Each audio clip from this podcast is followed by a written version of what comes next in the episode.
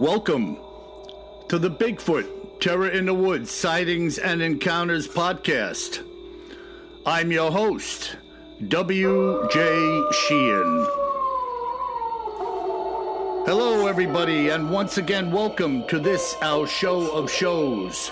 I am your host, W.J. Sheehan, author of the series Bigfoot Terror in the Woods Sightings and Encounters and we are so glad that you joined us today. I have some very good news today as I begin the rundown of today's podcast. Many of you have been prodding me to record my volumes in audio form, and I have been listening to you.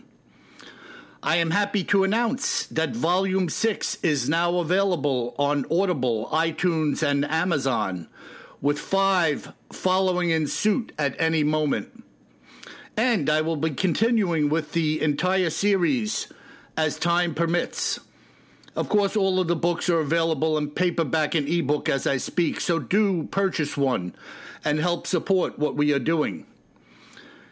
In today's Cryptids and the News and History segment, if you have a fear of insects, especially monstrous moths with fangs and glowing eyes, you better tune out now. Kevin is going to dissect the Mothman. And in part two, have you ever imagined that you saw a face in the bark of a tree or while frying some eggs in a pan? Then this account is going to rattle your cage like none other. And finally, in our listener mail segment, we will once again be addressing and answering those queries which have been sent in by our listeners, such as yourself. So don't be shy. Contact us using our contact link on our webpage, BigfootTerrorInTheWoods.com. But before I hand the ball off to my brother Kevin, a big shout out to a friend of the podcast, Carl Wiesner, and his lovely wife, Carol. Carl is turning 90 in August and remember, Carl, he that has begun a good work in you will finish it. So may God bless you with health, a sound mind, and a sound body for years to come. And now, here's Kevin. hey, Bill, how are you? Good, good, good. I'm revved up for this show today. There's a lot of good material here, I'm sure. Yeah, it's. Uh, I think it's going to be a fun one. You know, we. Uh, we're going to talk about uh, creepy Mothman, and uh, Mothman's kind of cool to me because you know the the largest concentration of sightings occurred over a very short period of time in a relatively small place. So it's kind of different than some of the other cryptids we talk about. Yeah, it's very interesting, and uh, you know, one has to wonder uh, if this thing is real or was real, and the fact that it was seen in a very small area, what may have brought it on in that location? That's a good question. I think we're going to get there. Okay. Go ahead, brother. Let me let's hear what you got to uh, bring to us today. All right. So, uh, dateline for the Mothman story goes back to November twelfth, nineteen sixty six. And it starts out a little creepy. We have five men who were digging a grave at a cemetery near Clendenin, West Virginia. exactly. of course, it's got to start out with grave diggers, doesn't it? Oh yeah. Oh, Can't boy. make this stuff up. Okay. And the, these five grave diggers uh, claim to have seen a man-like figure fly low from the trees over their heads. So, oh my god! to be out there uh, in rural West Virginia digging a grave yeah. and see a man-like creature swoop over your head and were they holding a uh, gas lantern under the midnight moon? Maybe there might have been a jack o' lantern there too. oh my goodness! Go ahead, bro okay. And so let's talk about uh, where Clendenin, West Virginia is first. So it's toward the northern side of West Virginia. And as the crow flies, or maybe in this case, as the moth flies for this story, it's about 50 miles southeast of a little town called Point Pleasant, West Virginia. And I'm mentioning Point Pleasant because it's where most of the sightings of Mothman occurred. So, you know, we had this one sighting in Clendenin and then a lot of sightings in a town of Point Pleasant, about 50 miles away. So, Point Pleasant, West Virginia, is right on the border of West Virginia and Ohio on the banks of the Ohio River. And the Ohio River actually forms the border between the U.S. state of West Virginia and the U.S. state of Ohio. And basically, at, right after the gravediggers saw this creature, a pair of couples were together and they reported seeing the Mothman creature uh, uh, while they were in their car. And this story shows up uh, as a written account in the Point Pleasant Register in Point Pleasant, West Virginia on November 16, 1966. And the headline is Couple See Man Sized Bird, dot, dot, dot, creature, dot, dot, dot, something. wow. So, so I'll read the story to you. Okay. So, it was a bird or something. It definitely wasn't a flying saucer. Two Point Pleasant couples said today they encountered a man sized bird like creature in the TNT area about midnight last night. Sheriff's deputies and city police went to the scene about 2 o'clock this morning, but were, were unable to spot anything. But the two young men telling their story this morning were dead serious and asserted to us that they had not been drinking. Steve Millette and Roger Scarberry described the thing as being about six or seven feet tall, having a wingspan of 10 feet, and red eyes about two inches in diameter each and about six inches apart. Pretty crazy, right? Yeah, what a creepy set of circumstances. You know, interesting too as you go on, they're trying to equate drinking to hallucinating. Yeah. And I don't know about you, but I've never had a six pack and then saw Mothman. but go ahead, go ahead, bro. Maybe Mothra if I was yeah. watching a Godzilla movie. okay, so back to the story. Millette states it was like a man with wings. It wasn't like anything you'd see on TV or in a monster movie. The men and their wives were in Scarberry's car between 11:30 p.m. and midnight when they spotted the creature near the old power plant adjacent to the old National Guard armory buildings. The creature was seen standing on three occasions and was described as being extremely fast. It flew about a 100 miles an hour, but it was quite a clumsy runner while it was on the ground. Hmm. Deputy Millard Halstead said he had seen dust in the vicinity of a coal field but it could have been caused by the bird, he said. I'm a hard guy to scare, Scarberry said, but last night I was for getting out of there.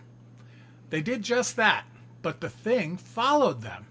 They said it was hovering over the car, apparently gliding, until they reached the National Guard Armory on Route 62.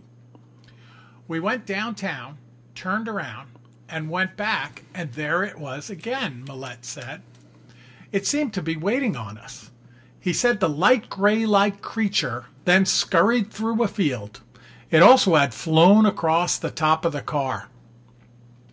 It apparently is afraid of light, Millette reasoned, and maybe it thought I was scaring it off.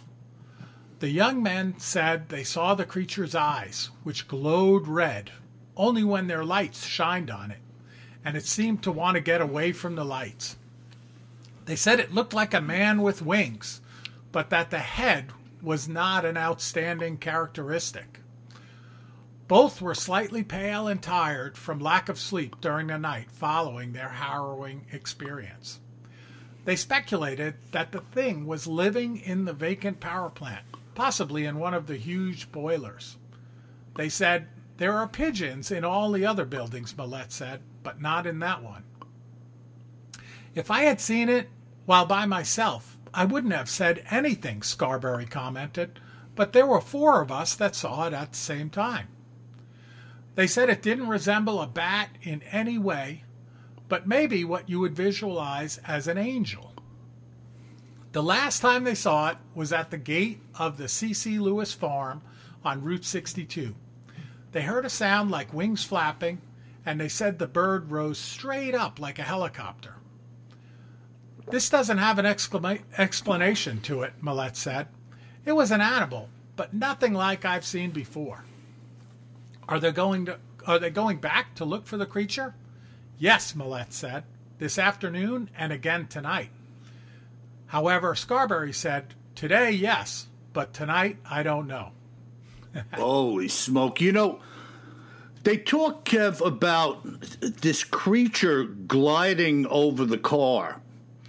And Yeah. of course, we don't have any more information than that short phrase that you read. But you, you and I both know in the realm of uh, like raptors or aircraft, you have to have some kind of lift to maintain flight. You know, some type of uh, airflow. Uh, now, we don't know how long this thing was uh, gliding over the car, but it it kind of reeks of something abnormal that there would be no flapping involved to maintain uh, uh, a, a, a glide, if you will, above the vehicle. Also, when yeah, you, I don't I don't know if they're talking about when they were moving though, or when they were parked. If it glide, you know, it glided across them. I don't I don't know. You know, I don't know if it was hovering right over them or gliding by. right, right. The other thing, the, I, I see what you mean. Yeah, the other thing too is you know, a six or a seven foot human style body or any type of body has to have some weight to it. Oh, and yeah. and in the natural realm, I'm not convinced a ten foot set of wings could keep this thing aloft. So I No, you're exactly right. I mean, if it was truly like man-like, because you know that's the thing with you mentioned raptors and that those those birds are extremely light. You know, their body has a relatively big proportion to the wings, to the wingspan. Right. But the bodies themselves are super light. Their bones are super light. You know, they're they're built to fly. Right, right. Now I've had I've had a bird in my hand. Uh, most of the body that you see is feathers, and, Exactly. and then even their bones, I believe, are hollow. Exactly. So they were created in every way, shape, or form to be light and aerodynamic. Yep. That's no wh- doubt about it. That's why The this, other thing that's kind of interesting, right? You know, they everyone describes this as the Mothman, but then in this account they talk about the fact that it, it seemed to uh, move away from the light, which you know, of course, uh, a moth, as we know, when you put on the porch light at night outside, it tends to attract the moths. So I thought that's kind of interesting. You know, too. absolutely good point. Well taken. Uh, it just the whole the whole thing to me uh, reeks of the demonic. I think this thing uh, is some type of bizarre uh, uh, demon that was brought into this world by something going on in that area at that point in time. And of course, we'll never know. Are there any uh, accounts of this thing uh, coming forward from that date that you saw, or, or it was really a, a, a one trick pony? Oh yeah, definitely. So let, let's look at a couple of those. So one of the stories that's worth mentioning, it's the it's the same account from the couples, um, but it showed up in the uh, on UPI, uh, United Press International, and uh, the headline's interesting. So you know it came out of Point Pleasant, West Virginia, but the big headline was "Red-eyed creature reported in West Virginia," and it basically tells a shorter version of the same story with the same quotes uh, from the prior story. But I think it's interesting where they said red-eyed creature, and they didn't even mention the fact that it was flying overhead with ten-foot wings. Yeah, yeah, kind of odd. yeah. It know. is odd. Red-eyed creature. I don't know. Maybe it's just somebody that stayed out a little too late the night before. Really red-eyed creature. I guess uh, you know I I won't be able to make it as a headline person. So so you know the Mothman was around in 1966 and 1967, generally speaking, in this area, West Virginia, and the reports out there usually state that at least a hundred people saw and reported on Mothman, and that many more were afraid to report their sightings or did not come forward for whatever reason. Sure, it's always and I think that you know we always talk about that. Like if you saw a big hairy man or a Mothman, what would you do? You know, would you tell anyone? Would you be afraid they'd think you're crazy? Um, would you tell your close friend or family, but no one else, etc.? Yeah, yeah, and uh, you know it's the same. It's the same drill. If ten people saw this thing, probably ten thousand people saw this thing. Right. And then getting to your, uh, you know, wh- where you're going a little bit with the potential for this being some type of uh, evil that was conjured up, you can't really talk about Mothman without talking about um, the uh, December 15th, 1967 collapse of the Silver Star Bridge in that same area of West Virginia. And um, this uh, this bridge collapsed, and it was an absolute catastrophic event uh, in in this area of the country, and it it led to the death of 46 people. So basically, you had this bridge, and uh, it was loaded up during uh, rush hour, and it uh, collapsed and uh, went into the river.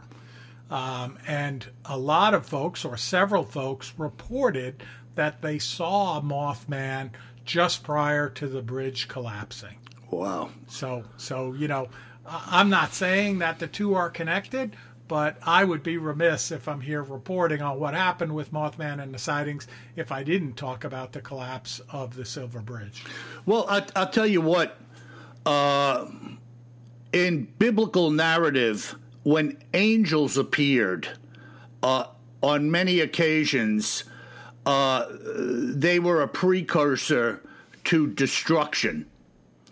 So uh, I'm not giving any credit to the demonic realm, but don't think for two seconds that the same thing can't be allowed to happen uh, with uh, demonic entities prevailing over mankind in a bad, bad way. You know, it's almost like a penalty shot. You know, well, if you do this, this will happen. And if you don't do this, this will happen. And we see that again and again and again, like I said, in the biblical narrative. You know, who knows what was going on there? Yeah, that's. I wanted to ask you that. So, in the account, right, in the uh, written account that appeared in the Point Pleasant Register, uh, the one gentleman said that it looked like an angel. You know, it looked. Uh, you know, he hadn't. He didn't say that he'd seen an angel, but he was saying that it looked uh, uh, as what he might think an angel would look like. And I want to ask you about that because you were immediately uh, talking about it like it was, you know, a conjured spirit rather than an angel. So I just wanted to get to that a little bit with you. Yeah, now, you know, Kev, and many of our listeners know from hearing me interviewed, uh, I have had numerous angelic encounters. And whether people believe that or not is of no concern of mine whatsoever. Uh, angels can ap- appear in a couple of forms. Uh, they can appear as men, and they can appear as beings such as we see in a lot of the old artwork these winged glowing white uh, ethereal creatures with wings attached to the back but to me the wings aren't used for flying they're almost put there by the creator as this magnificent uh, part of their being to look upon and gaze upon. They're fantastically created creatures. On the flip side of that, a demon can appear in many forms also. And some of them, in their own evil way, are mag- magnificently fearful to look upon. They are horrifically ugly and frightening. And I believe they too can appear with a pair of wings that may not necessarily be uh, for flying as we know it. Okay. Okay, and and I mean, you're you know usually uh, when folks talk about seeing angels and that they have some kind of like pleasant aura around them, right, or a glowing aura, and and we don't have that in this in this account. We have them, you know, folks are frightened. You hear the one gentleman say, "Hey, I'll go back now during the daytime, but I don't think I'm going back tonight to see this thing again." Yeah, I'm not going back at all. you know, you can't you can't fight spirit. You know. No, I've you know it's. I haven't seen anything like that, but uh, the thought of it terrifies me. Yeah, well, let me tell you something. I've been in the presence of good angels, and they will scare you to death. and and you know, if again, uh, looking at the biblical narrative, whenever these things appeared to humans to give them a message or to give them some direction, the first thing they said is, "Don't be afraid," because they know that just stepping into your realm and appearing before you, you're going to be drop dead scared, uh, and you may not miss the you may miss the message by running out of your house. Yeah, makes sense. Makes sense. so we have one more sighting. Now this is interesting. It's a modern day sighting. Okay. So it, this one uh, was reported on uh, by Fallon Pearson on November 21st, 2016, again in Point Pleasant, West Virginia. And this is interesting. So uh, folks can see this online if they Google it. Um, but the, the man didn't give his name, but he saw, he reported seeing uh, Mothman while he was out uh, hunting in Mason County. And he took some pictures of it. So he, she showed several pictures and he said, um, uh, that he, oh I'm sorry I said he was hunting. He wasn't hunting. He was driving along State Route 2 and saw something jump from tree to tree across the road. And he pulled over and took some pictures. And he has these pictures online. And they look like uh, a man you know like it looks like a man with wings about 10 feet long and kind of long narrow pointy uh, uh, wings, like from a raptor, for example, Uh-huh. um, or maybe like an angel's wings. And uh, he has like two or three different pictures from different angles, you know, like you would take as uh, something flew across in front of you. And they're pretty interesting, you know. And of course, there's experts that comment on the story and other regular people that comment on the story too that say, hey, it's, you know, of course it could be fake, um, but can't really tell. You know, it's uh, they look like photographs of a man flying across the road with wings. Yeah, I and thought that's pretty interesting. you know, before we had photographs, you had nothing but to rely on a man's good word. Uh, when he or she said, you know, this is what happened and this is what I saw. Uh, today, everything's, uh, you know, battled with, oh, it's CG or this. It's amazing how the technology that's supposed to help us hinders us uh, when we're talking about things like this in Bigfoot. Yeah, exactly. So, Exactly. But pretty cool. So that's Mothman. You know, he uh, primarily around this place, Point Pleasant, from November 12th, 1966 to December 15th, 1967. So about 13 months. Wow. So pretty pretty interesting to have, you know, over 100 reported sightings of this same creature, but only over a period of 13 months all around this small relatively small town of Point Pleasant, West Virginia. Incredible. And I have an account, which I'm sure we'll get into down the road a piece, of uh, what a guy described as a harpy.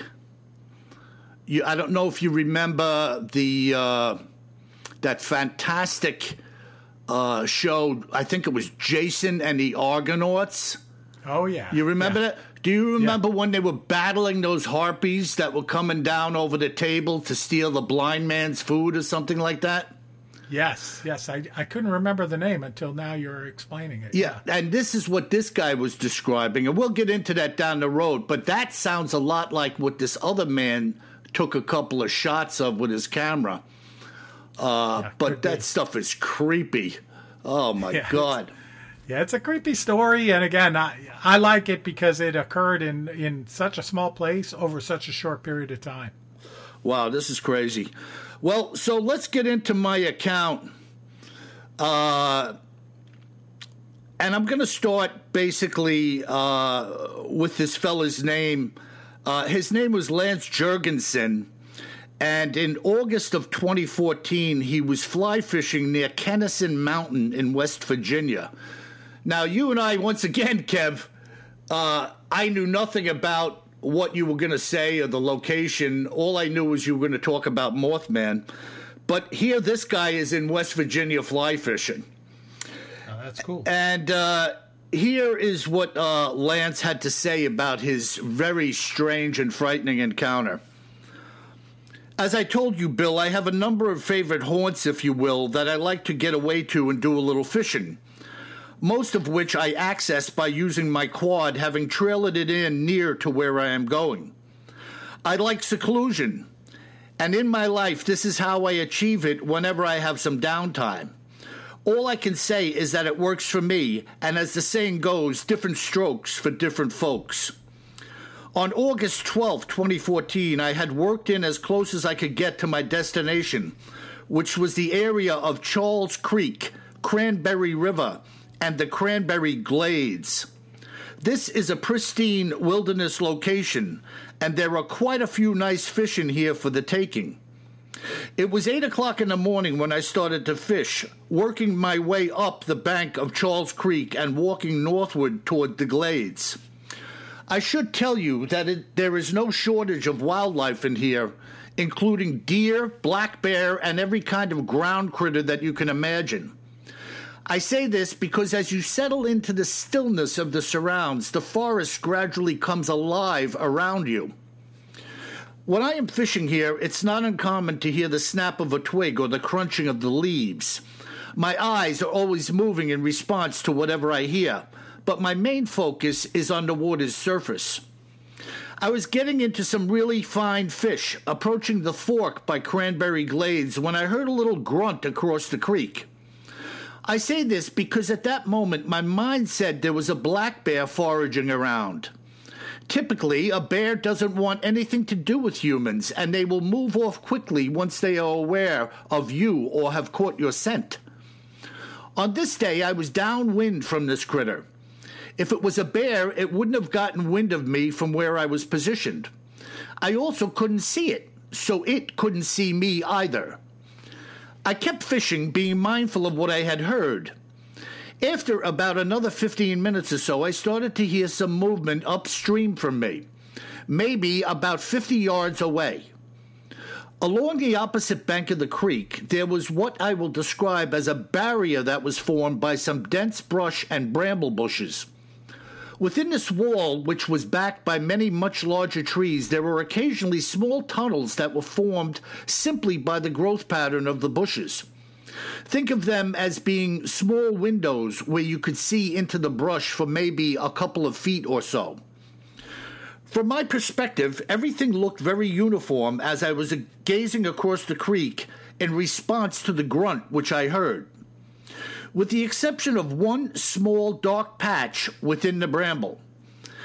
The only way I can explain this is to say that the coloration of everything in front of me and beyond had certain shades and hues. These colors were unbroken as far as the foliage was concerned, and yet here was this singular, very dark patch plugged into the bramble's edge some 75 feet or so away. For whatever reason, my eyes couldn't shake looking at this dark area. The more that I looked at it, the more that I started to see what I believed was a face. And yet, there was absolutely no movement whatsoever. I am sure that you have heard of people saying that they saw the face of Jesus when frying an egg in a pan, or someone saying they saw a face in a mirror and thought it was a ghost, only to find out that the back of the mirror was peeling or the angle of the reflection made it seem as such. This was exactly what I was seeing and believing. In my mind, I was looking at a large black or dark brown face with big black eyes and a grin of white teeth. To make things even more interesting, the face which I believed was I was looking at was only maybe two feet from the ground. So, this was either a very short creature with an enormous head, or it was lying on the ground peering at me through the bushes.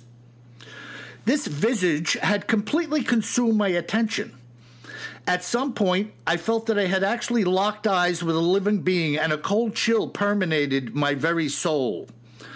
I mean that I actually shook violently from head to toe for a few seconds. All I can say is that in a moment's time, I went from feeling total bliss and tranquility to being in a state of absolute fear and dread.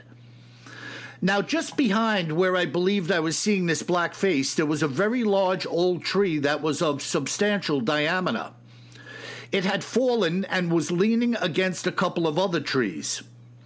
This fallen tree was perhaps two feet wide and was leaning completely across and behind the bushes where the face was, beginning from ground level and angling upward maybe 12 feet to where it met the other tree where it had come to rest. I can't say why I didn't back out of there after this cold chill had consumed me, but I continued to creep ever closer to what I was looking at. I was convinced that I was looking eye to eye with a living creature, but I hadn't seen so much as a twitch or a blink of what I believed were a pair of eyes. I was now within about 40 feet of this thing when I realized that I was now seeing hair and wrinkles. I almost lost my breath as this realization hit me. It was like a sudden shockwave that froze me in my tracks with a sensation of what I would describe as dread or doom. I know that these are strong words, but in that moment, I felt I had crossed a line to where I was now in fear of my very life. That's the only way which I can describe it to you. It was at that very moment that a gigantic beast launched upward and had now revealed itself fully, standing only 40 feet away from me. It let out a deep and foreboding growl, and I don't know how I stayed on my feet at the sight of it. I was standing across a shallow creek 40 feet away from an enormous growling Bigfoot. It didn't stand up gradually, but rather leapt out of the bush in an instant to a standing position. As I stood there trembling, the beast started to contort its head, rolling it around in a circular motion, like it was trying to loosen up as a weightlifter would at the gym. No sooner had it finished doing this movement than did it force its upper body forward, flexed its arms, and let out a loud, deep, and prolonged growl. I could feel the sound waves passing through me across the creek. When the growl ended, it let out a snort, turned, and leaped over the down tree, disappearing into the woods. Of course, I now had affirmation that I was looking at a living being the entire time. The Bigfoot had to be lying on its belly, watching me the whole time through the bushes. I don't know what it was thinking of doing. Perhaps it was just inquisitive of my own presence. The thought had occurred to me after the fact that it may have been pissed off at me for staring at it for such a long time, and then moving a little too close for comfort. It reminded me very much of the rabbits which I come across in my yard, eating weeds and grass. They will stay perfectly still as though I don't see them until I am almost on top of them before they jump. This is the same type of behavior that to me this Bigfoot was exhibiting until I had come a little bit too close and it felt its cover had been blown. When the creature stood up, it had to have been at the very least nine feet tall, and I could tell that it was a male for obvious reasons. The hair was dark brown. It was definitely hair, not fur like that of a black bear. I don't want to say that the body was sparsely covered, but there was definitely areas of the body where the skin could be seen, which appeared to be somewhat gray in coloration. It opened its mouth very wide when it growled in the same fashion that I have seen chimpanzees do. Having said that, I make no bones about it that this is not a gorilla, and it is definitely not a man. In fact, the only human attribute that Bigfoot has, in my opinion, is that they stand on two legs and can walk. To me, they are an unknown species that stand alone unto themselves in nature, in the same way that a moose is not an elk and an elk is not a deer. A Bigfoot is quite simply a Bigfoot and nothing else.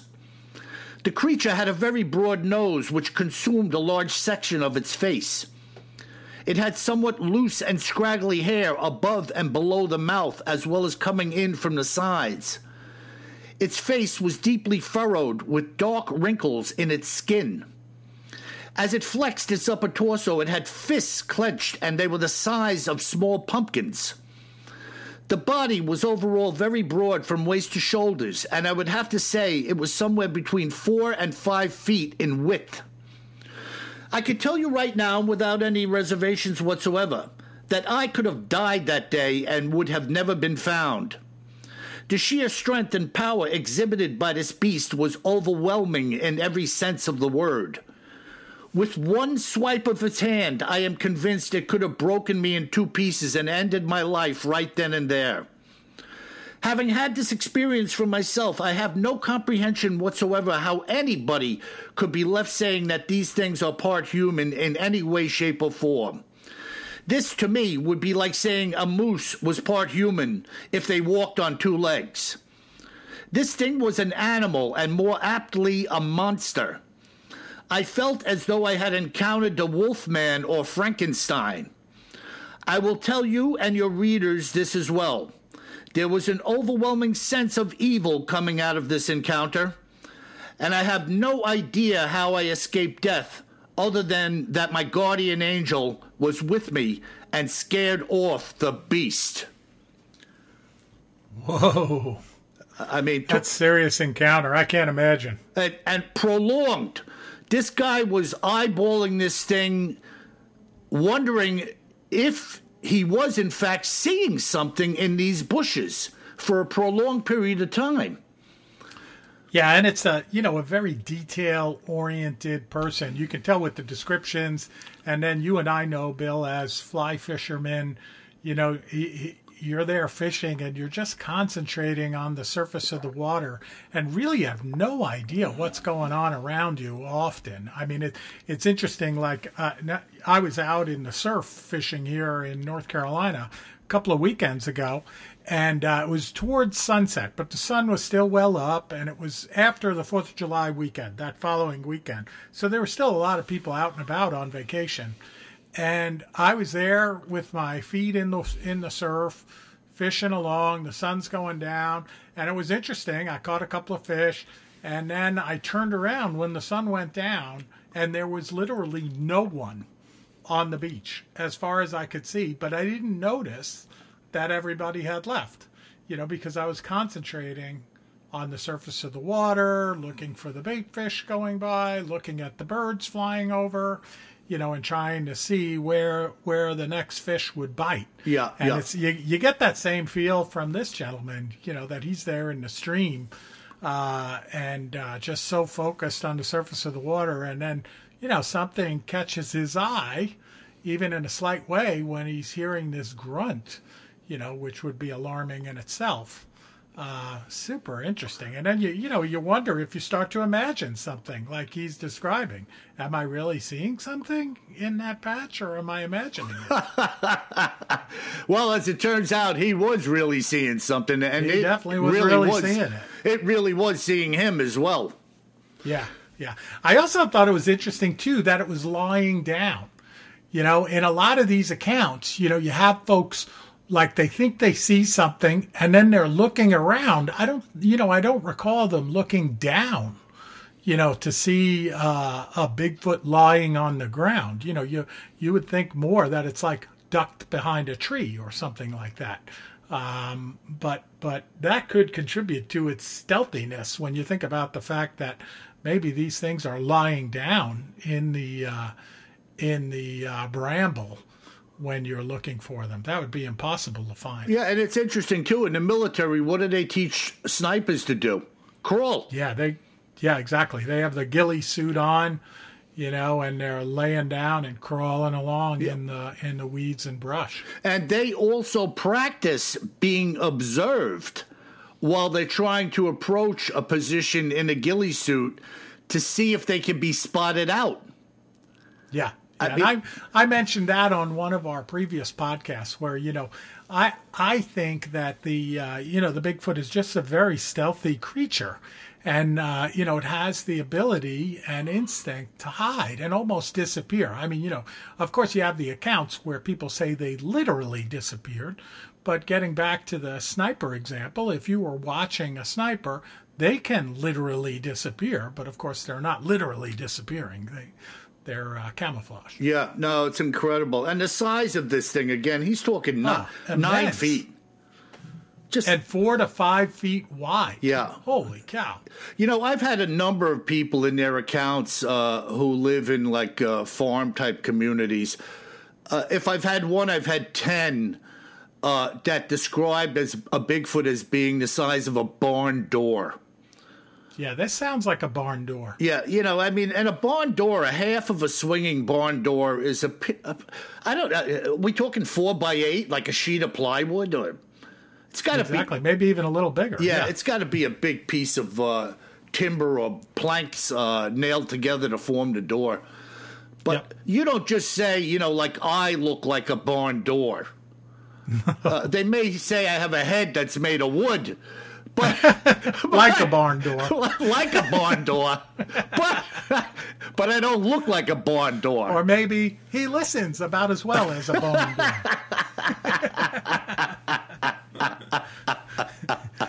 oh my goodness!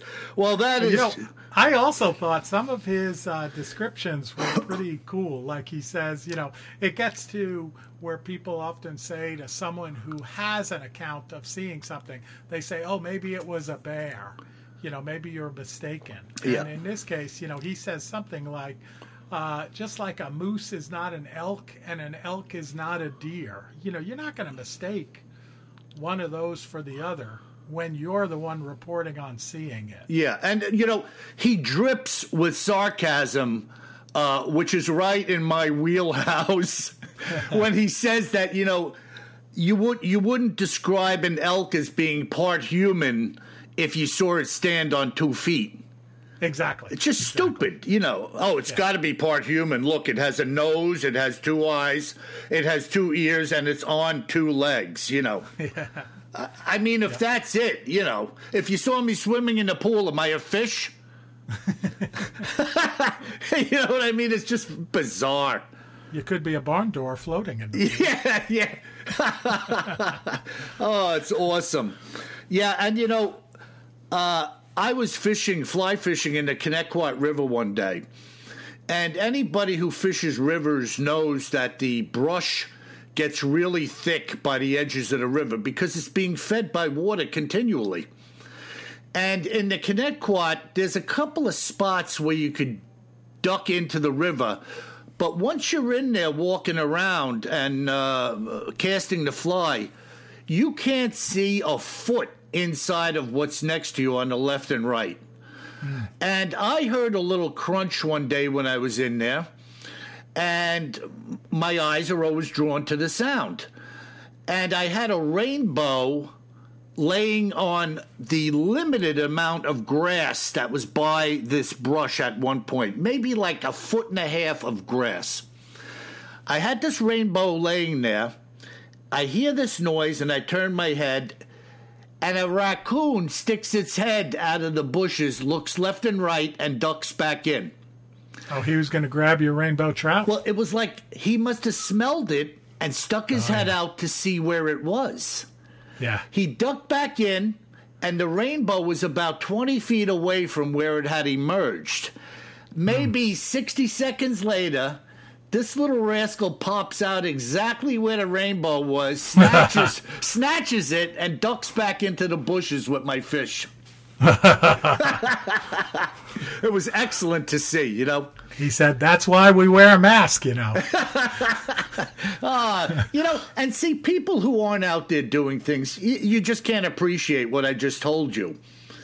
Yeah. But it all sta- it all started with a little sound that was out of the ordinary, and then by me continuing to focus on the sound and what may come of it while I was fishing at the same time. yep. Very absolutely. interesting. Very interesting, Kev. Cool account, though, and uh, definitely, uh, boy, that's that's terrifying. Now, when you're at the edge of a shallow stream, and this thing, you know, nine or ten feet tall and four or five feet wide, is right across the stream from you, like holy cow! Yeah, and easily, this thing that he described, the way it leapt up, it could have launched across that creek and clobbered him. Oh, absolutely, You know, absolutely. so uh, he was a lucky man that day. Yeah, as he said. Wow, fantastic story, fantastic uh, uh, uh, information brought forth on the uh, Mothman. And now, uh, where are we heading, Kev? Yeah, we're going to uh, part three. Uh, we're going to do some viewer mail, and we have some good ones uh, this week. Thanks again to everybody who's sending in the email to our website, uh, BigfootTerrorInTheWoods.com. Uh, we really appreciate it.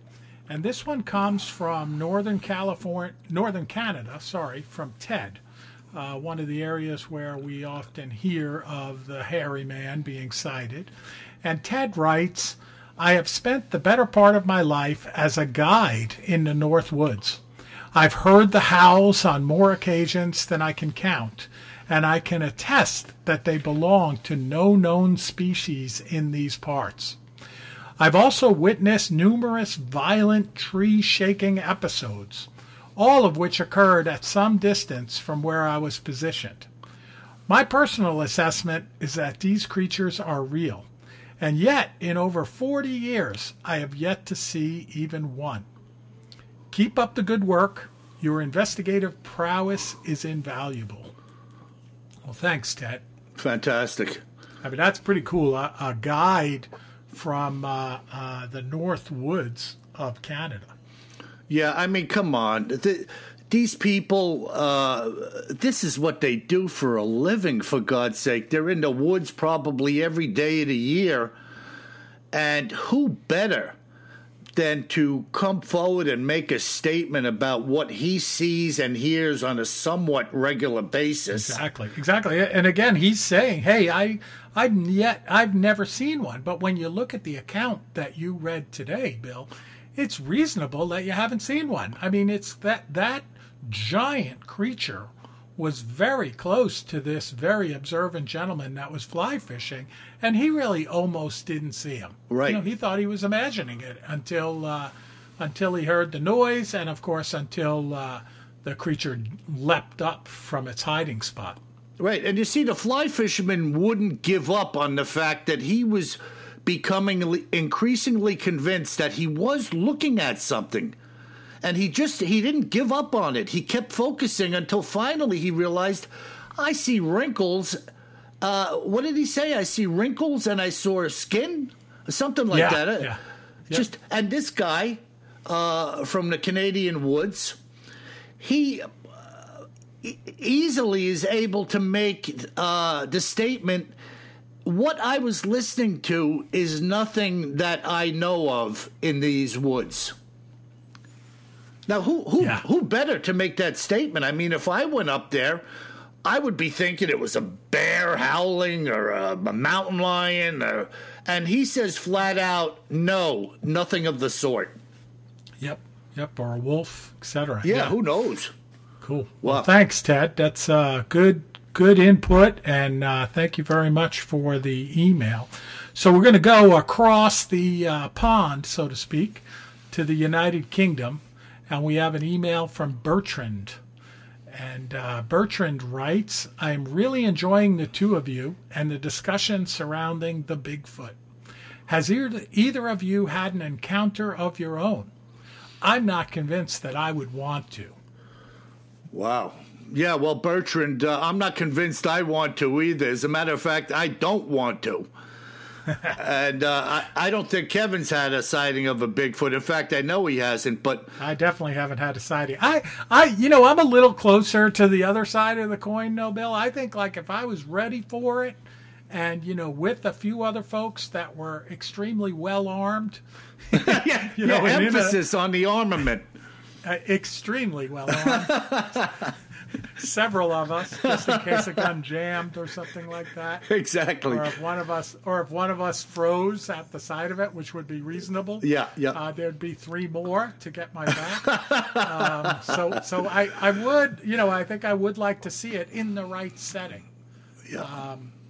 But, but no, I certainly haven't, haven't seen one. Yeah, and uh, I say that you know, and I've always said for people that know me and listen to me, I don't mind having an, an encounter from afar, but like this fly fisherman or the guide in Canada, what was his name, Ted Kev?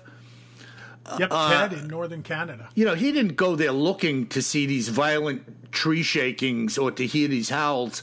He probably had a paid client or was scoping out his next area to br- to bring a paid client. But if something gets to jump on you and you have a sudden and spontaneous encounter, what are you going to do? You experience it and, and, and you move on, you know. But I'm not going to be, I'm not looking to be put in that circumstance. No, no, and it's like, hey, there's a good chance if you were that fly fisherman, you could have a heart attack just from that encounter. Oh, absolutely. Yeah. Fantastic. All right, let's go. We're going to go continue eastward from the UK, and we're going to go all the way to India, one Wow. of the old colonies of the UK. Wow. And we have an email that comes in from Anu. And Anu writes, I'm really enjoying what you are putting out. What, if anything, do you know about the Tibetan sightings? And if possible, could you add that to your cryptids agenda? Wow, what do you say about that, Kev? Well, you know, we did uh, uh, a uh, cryptids in the news several weeks back about um, the Indian Army up in the Tibetan mountains, where they tweeted about some uh, uh, findings of some, what they reported as Yeti footprints. So uh, we did that a few weeks ago, and I'm certainly it's I certainly don't think it's the last that you're going to hear us talk about Yeti or any of the the uh, other uh, uh, other types of Bigfoot, Sasquatch, Yeti-like creatures that are reported upon in Asia. So uh, we'll definitely we do we will continue to add it to the cryptids agenda Anu. And thank you very much for the email. Fantastic. You know what's really interesting, Kev, and you know this. The length and breadth of the listening audience is just incredible. It is incredible. I mean, it's- folks, we get we get the stats from all of you out there that are listening, and uh, I am amazed uh, how far and wide and deep the audience is. So we really appreciate it, and uh, we're working hard to uh, continue to get a quality uh, product out to you folks. Um, but it's interesting. And by the way, uh, you know, a little side shout out. Boy, we have a ton of listeners in you know the great state of Texas here in the USA, and we got to get some more mail from you folks. You know, we got we got a couple in the past, but boy, there are a lot of listeners in Texas. Yeah, big shout out to Texas. Yeah. Yeah.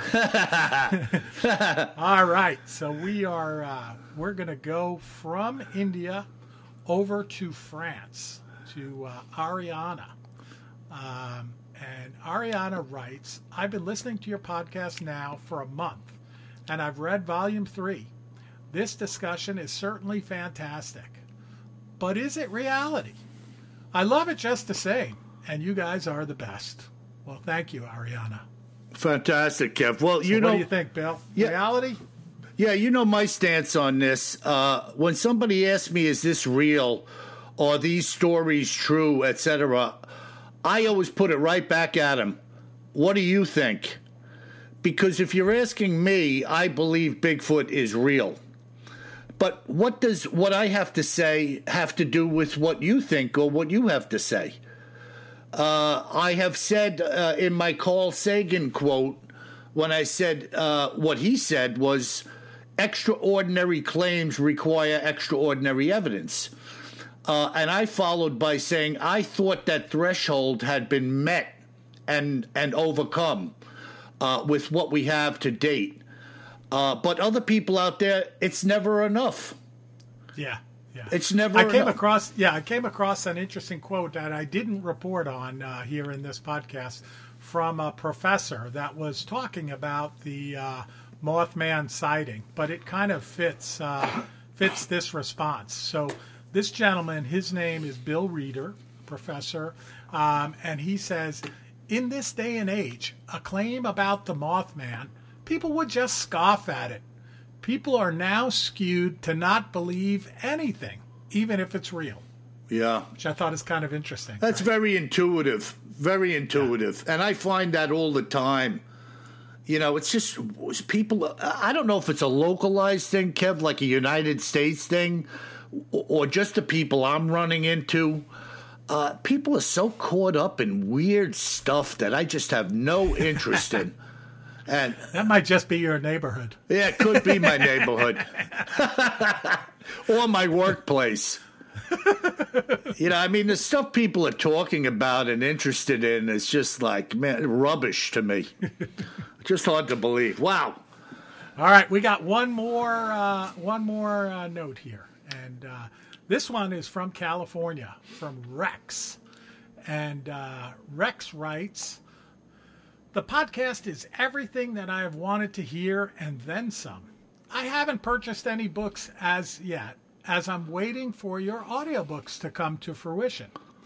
I once saw a Bigfoot treed in the northern rainforest. I don't know how it got where it was or what it was doing, but I hightailed it out of there, and that was that. Keep this train running.